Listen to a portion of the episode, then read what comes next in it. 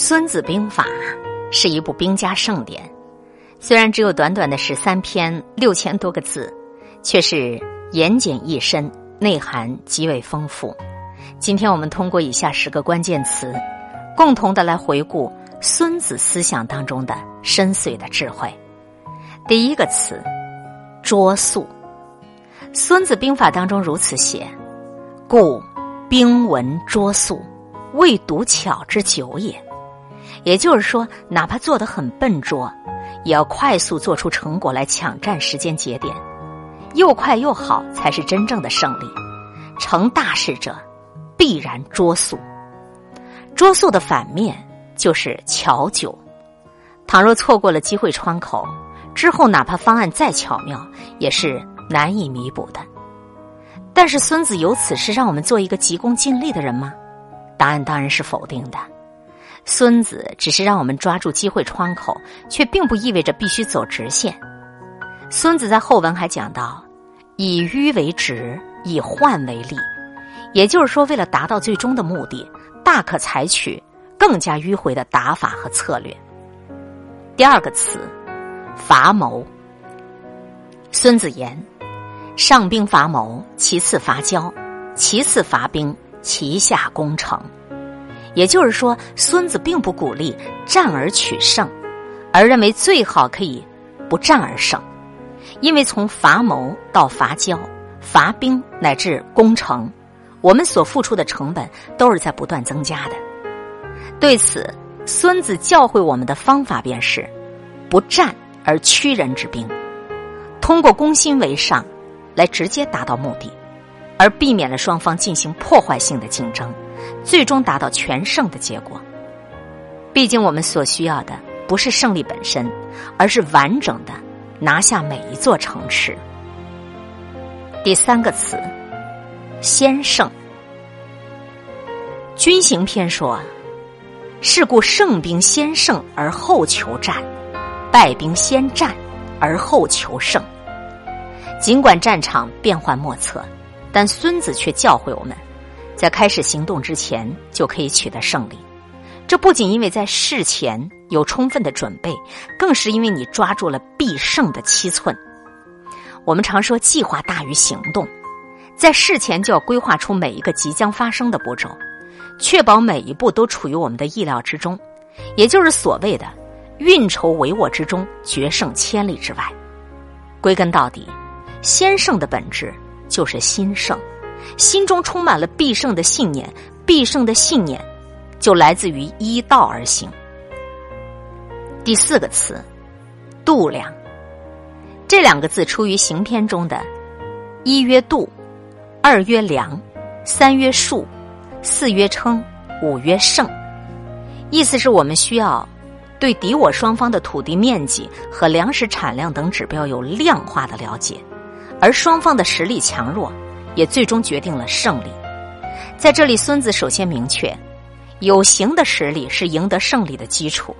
尽管我们都渴望实现以少胜多的胜利，但孙子却告诫我们，所谓以少胜多的本质，必然都是以强胜弱。哪怕看起来以少胜多的辉煌案例，也是因为弱势的一方他在软实力的谋略方面远超对方，才得以弥补自己硬实力的不足。第五个词，奇正，奇和正的妙用是《孙子兵法》中非常重要的一点。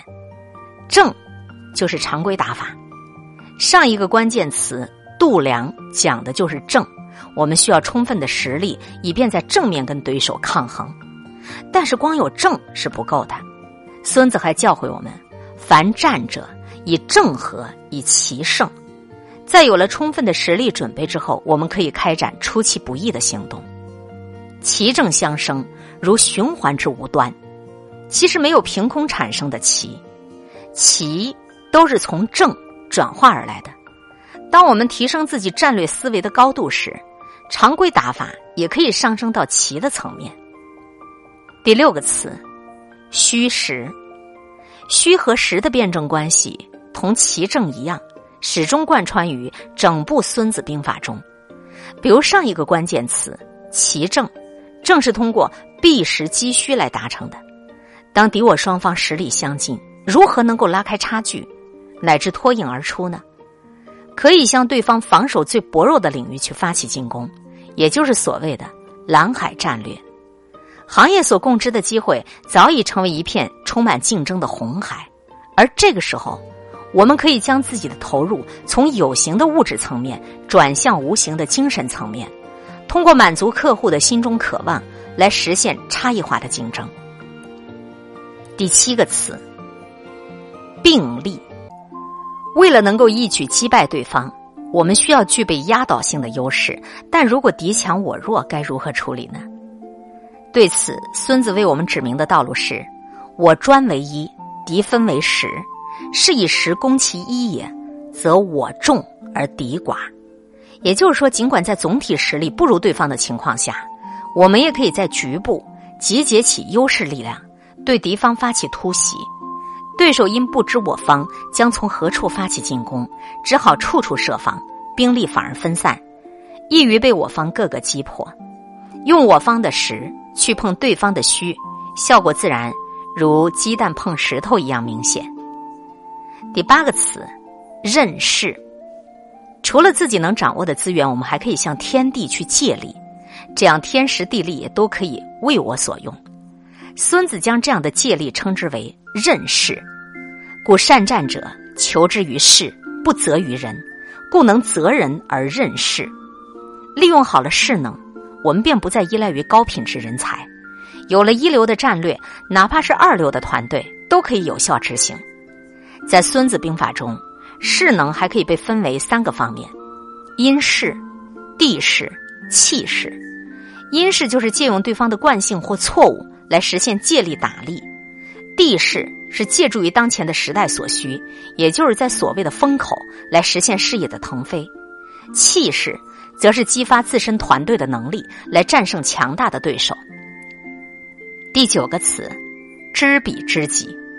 无论是行军篇中所列举的三十二种洞察敌情的方法，还是用剑篇当中所强调的对间谍加以厚待，目的都是尽最大可能去了解对手的情况。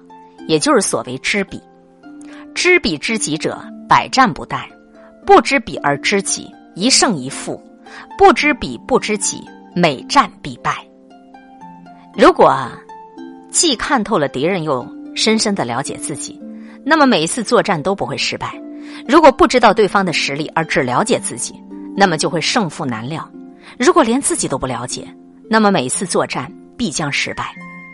在实现知己知彼。百战不殆后，孙子又做了一个补充：“知天知地，胜乃不穷。”也就是说，如果能再借助于时代环境的大势，将更有一连串的胜利了。第十个关键词：慎战。孙子兵法十三篇，全篇几乎都是在讲战法，但在正数第二篇和倒数第二篇，孙子却提出了慎战的观点。在看到胜利果实的同时。也需要看到胜利的另一面，我们究竟为此付出了怎样的代价？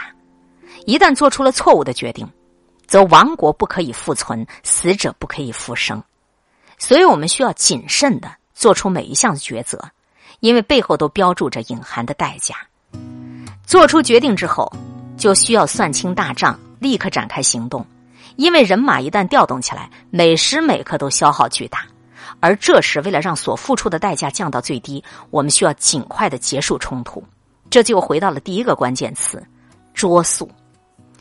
兵法其实也是心法，捉速、伐谋、先胜、度量、奇正、虚实、并立、认识、知彼知己、慎战。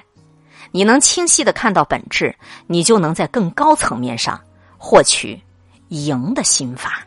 今天会遇见什么人，会发生什么事，都有各种意想不到的可能性。分享传播有力量的文字，亲近感受真善美的观点和态度。空中和你相互勉励，保持微笑、淡定、从容的好心态。祝福有缘分在这里遇见的你，身体好，心情好。我是海林，欢迎来听，一切刚刚好。本节目由喜马拉雅独家播出。